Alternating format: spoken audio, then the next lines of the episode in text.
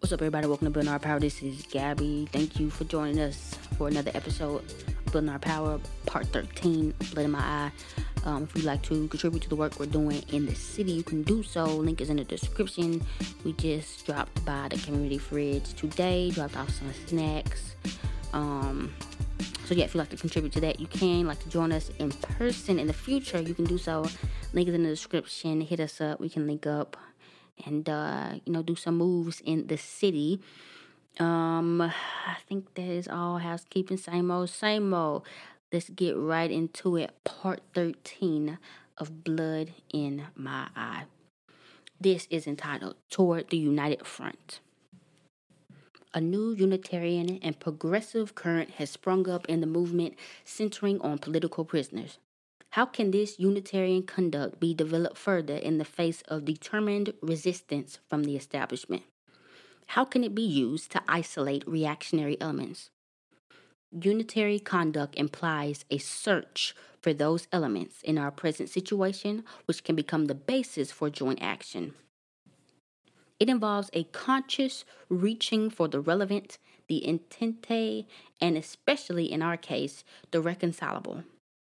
Throughout the centralizing authoritarian process of American history, the ruling classes have found it necessary to discourage and punish any genuine opposition to hierarchy. But there have always been individuals and groups who rejected the ideal of two unequal societies existing one on top of the other. The men who placed themselves above the rest of society through guile, fortuitous outcome of circumstance, and sheer brutality have developed two principal institutions to deal with any and all serious disobedience the prison and institutionalized racism. There are more prisons of all categories in the United States than in all other countries of the world combined. At all times, there are two thirds of a million people or more confined to these prisons. Hundreds, hundreds are destined to be legally executed, thousands more quasi legally. Other thousands will never again have any freedom of movement, barring a revolutionary change in all the institutions that combine to make up the, uh, the order of things. One third of a million people may not seem like a great number compared with the total population of 200 million. However, compared with the 1 million who are responsible for all the affairs of man within the extended state, it constitutes a striking contrast. What I want to explore now are a few of the subtle elements that I have observed to be standing in the path of a much needed united front, non sectarian, to effectively reverse this legitimized ripoff. Prisons were not institutionalized on such a massive scale by the people most people realize that crime is simply the result of a grossly disproportionate distribution of wealth and privilege, a reflection of the present state of property relations. There are no wealthy men on death row, and so few in the general prison population that we can discount them altogether. Imprisonment is an aspect of class struggle from the outset it is the creation of a closed society which attempts to isolate those individuals who disregard the structures of a hypocritical establishment, as well as those who attempt to challenge it on a mass basis. Throughout its history, the United States has used its prisons to suppress any organized efforts to challenge its legitimacy. From its attempts to break up the early working man's benevolent association to banning of the Communist Party during what I regard as a fascist takeover of this country, to the attempts to destroy the Black Panther Party. The hypocrisy of American fascism forces it to conceal its attack on political offenders by the legal fiction of conspiracy laws and highly sophisticated frame ups. The masses must be taught to understand the true function of prisons why do they exist in such numbers? What is the real underlying economic motive of crime and the official definition of types of offenders or victims? The people must learn that when one, quote, offends the totalitarian state, it is patently not an offense against the people of that state, but an assault upon the privilege of the privileged few. Could anything be more ridiculous than the language of blatantly political indictments? The people of the state versus Angela Davis and Ruchell Magee, or the people of the state versus Bobby Seale and Ericka Huggins. What people? Clearly, the hierarchy, the armed minority. We must educate the people in the real causes of economic crimes. They must be made to realize that even crimes of passion are the psychosocial effects of an economic order that was decadent a hundred years ago. All crime can be traced to objective socioeconomic conditions, socially productive or counterproductive activities. In all cases, it is determined by the economic system, the method of economic organization. The people of the state versus John Doe is as tenuous as the clearly political frameworks. It's like stating the people versus the people, man against himself. Official definitions of crime are simply attempts by establishment to suppress the forces of progress. Prisoners must be reached and made to understand that they are victims of social injustice. This is my task working from within. While I'm here, my persuasion is that the war goes on no matter where one may find themselves on bourgeois dominated soil. The sheer numbers of prisoner class and the terms of their existence make them a mighty reservoir for revolutionary potential. Working alone and from within a still enclosed society, there is very little that people like myself can do to awake the restrained potential revolutionary outside the walls. That is the part of the task of the quote prison movement.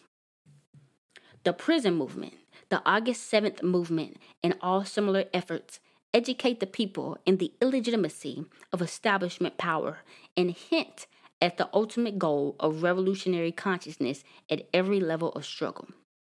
The goal is always the same the creation of an infrastructure capable of fielding a people's army. Each of us should understand that revolution is aggressive. The manipulators of the system cannot or will not meet our legitimate demands. Eventually, this will move us all into a violent encounter with the system. These are the terminal years of capitalism, and as we move into more and more basic challenges to its rule, history clearly forewarns us that when the prestige of power fails, a violent episode precedes its transformation.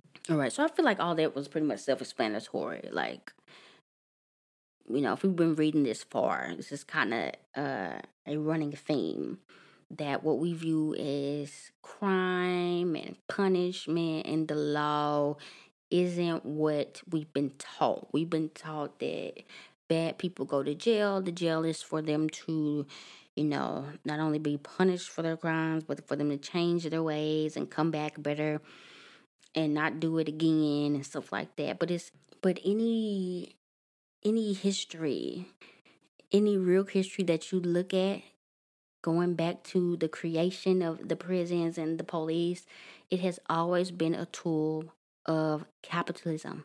It has always been a tool of white supremacy and oppression. It's never had the people, us, our best interests at heart. They couldn't care less. We say this every time. They couldn't care less who's attacking you, who's doing something to you, who's stealing from you. They do not. I, have seen so many. I, I see so many stories on TikTok. I see so many stories on Facebook. I see so many many stories on YouTube about people who have been hurt by somebody, who were trying to escape somebody, who are being stalked, being harassed, who are being threatened. They go to the police, and the police say, Well, there's nothing we can do because, you know, whatever. I was just watching a thing with the. Um, I think Dads Against Preds, whatever. Like these people are finding pedophiles and exposing them doing the work that the police should be doing, and the police are telling them that they're doing something bad. And the police is not arresting these people because they're like, well, they haven't done anything yet. Why do we have to wait for something to be done? You see what I'm saying? Like, if if the goal was protection, they would be protecting. And I feel like as far as people who, you know, claim to be abolitionists or people who are like against the prisons, what dude was talking about as far as educating the people is a must. and also, you know, affirming some of the feelings that they're going through. Like people want people want folks to get gas. People want people who harm people to get gas. I mean, that's honestly what we want too. We want these oppressors to get gas because they are hurting us and they have built this system that continues to oppress us. And so I get it. I'm not uh, a non-violent person. I think violence is necessary, but I don't think that the state is the one that should be in control of that. I do not. I do not because it has ulterior motives. Their motives isn't to protect us. Their motive is to keep the, the status quo. Their motive is to keep to keep this capitalist thing running. So I definitely don't think it should be in the hands of not not America. Mm-mm. Mm-mm. But I feel like that is important to affirm because sometimes when you're just talking about oh restorative justice and this and that, it, it can go in one ear and out the other because I mean we live in the real world and we know that all the the ducks are not in a row to have a truly good uh, material condition to be able to do that stuff and do it successfully. So I don't know. It, it's it's tricky, but I do think that you can at least get people to see that the jail is not a rehabilitation center. A jail is not a place where you stop making felons. A jail is a place that actually makes people more hardened and and worsen their mental health. Um, so I think that can be a start. All right, back to the reading. We can attempt to limit the scope and range of violence and revolution by mobilizing as many partisans as possible at every level of socio-economic life. But given the hold that the ruling class has on this country and its history of violence, nothing could be more certain than civil disorders, perhaps even civil war. I don't dread either. There are no good aspects of monopoly capital, so no reservations need be recognized in its destruction. Monopoly capital is the enemy. It crushes the life force of all the people.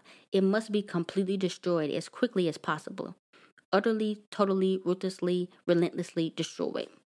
With this as a common major goal, it would seem that anti establishment forces would find little difficulty in developing common initiatives and methods consistent with the goals of mass society. Regretfully, this has not been the, the case. Only the prison movement has shown any promise of cutting across ideological, racial, and cultural barricades that have blocked the natural coalition of left wing forces at all times in the past. So, this movement must be used to provide an example for the partisans engaged at other levels of struggle. The issues involved in the dialectical in the dialectic which flows from an understanding of the clear objective existence of overt oppression could be the springboard for our entry into the tide of increasing worldwide socialist con- socialist consciousness. In order to create a united left whose aim is the defense of political prisoners and prisoners in general, we must renounce the idea that all part- participants must be of one mind and should work at the problem from a single party line or with a single party line or with a single method. The reverse of this is actually desirable. From all according to ability. Each partisan outside the vanguard elements should work at radicalizing in the area of their natural environment the places where they pursue their normal lives when not attending rallies and demonstrations. The vanguard elements, organized party workers of all ideological persuasions, should go among the people concentrated at the rallying point with consciousness raising strategy, promoting commitment, and provide concrete, clearly defined activity.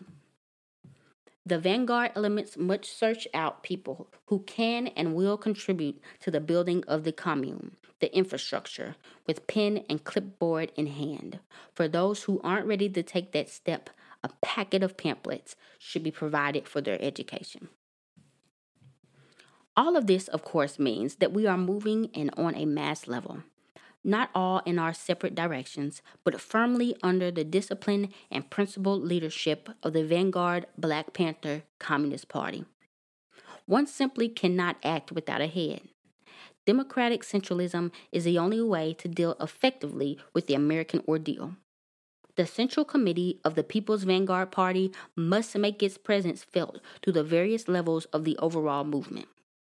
With the example of unity in the prison movement, we can begin to break the old behavioral patterns that have repeatedly allowed bourgeois capitalism, its imperialism, and fascism to triumph over the last several decades. We tap a massive potential reservoir of, part, of partisans for cadre work we make it possible to begin to address one of the most complex psychosocial byproducts that economic man with his private enterprise have manufactured racism. I've saved this most critical barrier to our needs of unity for last. Racism is a matter of ingrained traditional attitudes conditioned through institutions.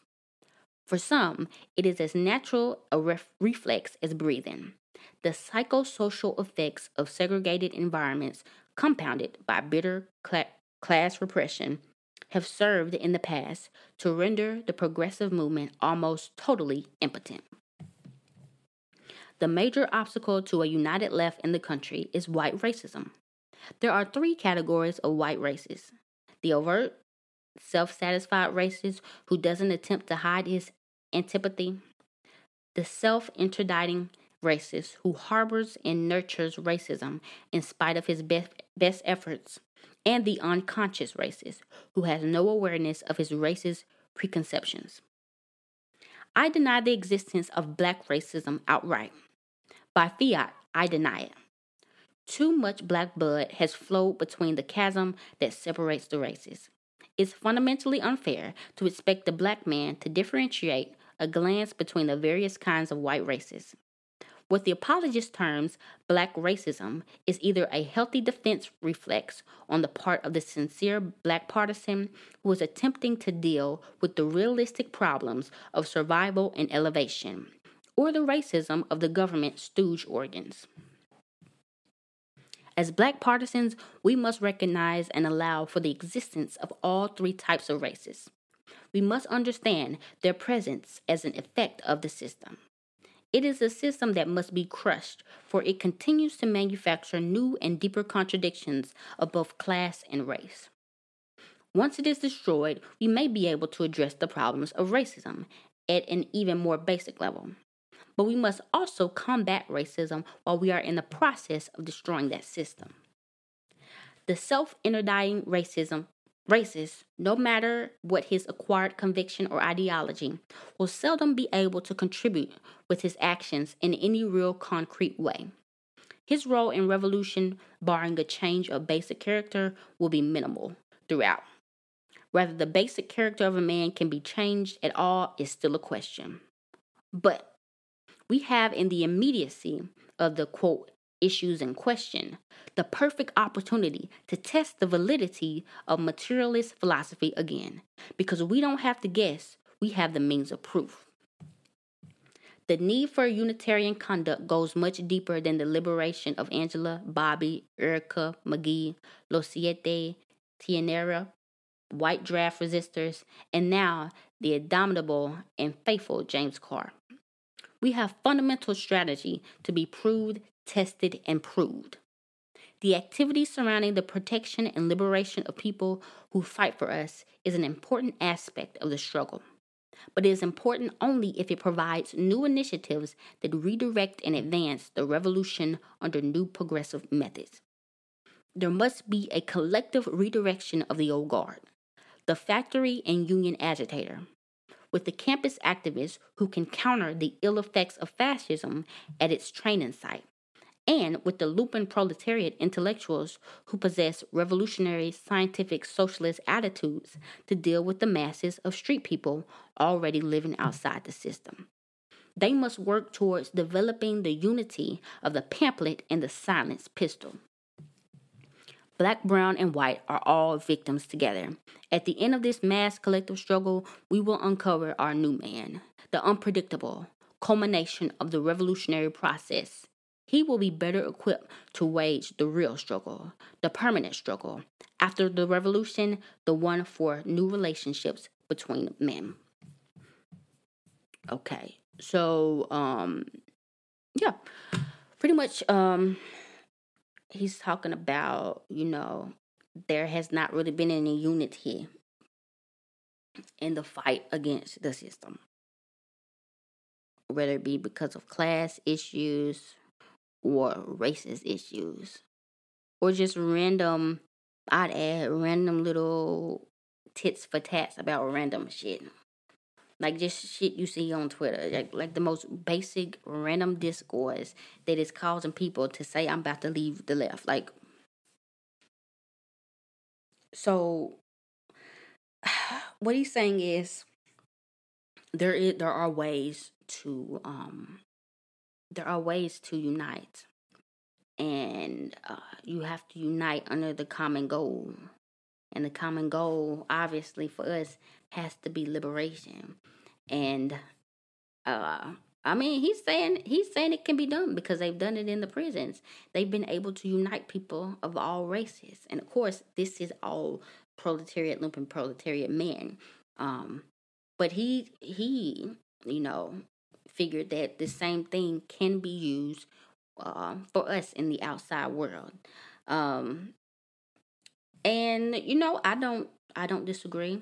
I think that there are there will have to be a uniting of people um, up under a common goal. But I feel like, unfortunately, the common goal, in order to get to the common goal, you have to already have been deconstructing shit. Because there's no way you're like, okay, I'm fighting for the destruction of this American capitalist system, right? But you know that that uh, black shit. We'll talk about that later. The ableist shit. We'll talk about that later. The gay shit. We'll talk about that later. We have to unite under this common goal. We have to unite. That's like saying, I I want to get rid of. Like I said anyway, I want to get rid of these roaches. I'm gonna get rid of these roaches. I'm gonna do everything in my in my power to get rid of these roaches. Now, we're to talk about this mess in my house. We're to talk about that later. We're going to talk about these Cheetos I got on the ground later. We're going to talk about this crack in the dough that's letting the, the uh, roaches in. We're going to talk about that later. I got to get rid of these roaches. Well, you're never going to get rid of the roaches, man. You're not even dealing with things that are contributing. So I, I think it's it's going to it's gonna be more than just I want communism. Like we're seeing that with our own eyes. There's so many people. I want communism. I want socialism. I watch Vosh. I watch Hasan. I watch these people. I watch that. I want all these things. I watch Jimmy Dore, but you literally racist as hell. You literally against uh, the liberation of queer and trans people. You literally hate children. You literally all this, but you want communism. Like, no, no, no. I feel like, mm-mm, mm-mm. And and that stuff is not minute. Like, he was saying, yeah, these things have to be dealt with during the process of um fighting for the revolution. But I don't think it should be something that it is something that should be in the forefront because there's just no way. There's no way. Imagine we do all this. Imagine we do all this planning, revolution, and now we over here and and women still can't have no abortion, or folks still being prosec- uh, persecuted. What sense would that make? So I, I don't know. And people can say this virtue signaling, or people can say this uh, the the left is too damn pure. They got that pure politics. They don't let just anybody in there. The right lets anybody in there as long as you hate uh minorities and it's like duh because that's the status quo like you're not changing anything like anybody can easily join the right duh just wake up and go there. You're already you've already been brainwashed into that thinking. I'm sorry we're trying to do something different. I'm sorry we're trying to do something totally against everything that stands for. But doing that requires a certain level of worldview. Like it shouldn't be nothing in your brain that's like, yeah, yeah, yeah, I'm for communism or whatever, but I'm still better than this group of people. I deserve more rights than this group of people. Like, this not finna fly, homie. It, it's just not. And I think a lot of white people need to check themselves because honestly, like we already talked about this, this is what they think. They think that black people are the mules, minorities are the mules, but eventually, once that revolution comes, they're gonna be in charge. Ain't, ain't shit from the change. We, we ain't talking about all that identity politics shit. This this this this this secondary shit. And and cis hetero people as well. And us able people as well. And uh, yeah, so that is important to talk about. People people act like shit like that is like minuscule. And we need to be talking about theory and we need to be talking about well, we really don't need to be talking about nothing. We need to be in the streets. But if you're not already when you're in the streets sowing the seeds of anti-hierarchical thinking and liberation of all people you're setting yourself up for failure and we will continue to be stagnant. Forever. We're not stagnant because we are challenging each other to be better. We're stagnant. We've been stagnant. It's because we just let shit slide we let the we let the misogynist slide. Well, you know, it's whatever. You know, you know. We let the anti-blackness slide. We let the the ableism slide. But now we got into a point where we're like, that's not gonna fly, and so I feel like that's a good thing. Uh, what do you guys think? Do you think that you know? Uh, do you think that these are things that can just be you know worked with while we are, you know, planning for the revolution? Do you think it's something that should just wait until after the revolution is done? What do y'all think? Do you even think these are important things to be thinking about when we're thinking about revolution? Or should this, you know, are these secondary things? you let me know. Uh, hit us up on all social media accounts at Building Our PWR. we going to end it right there. That was page 113. We're going to start back up with page 117 in the next episode. Um, but thank you guys for listening. Um, yeah, hit us up. All links are in the description for all things. Thank you very much. This has been Gabby, and we're out.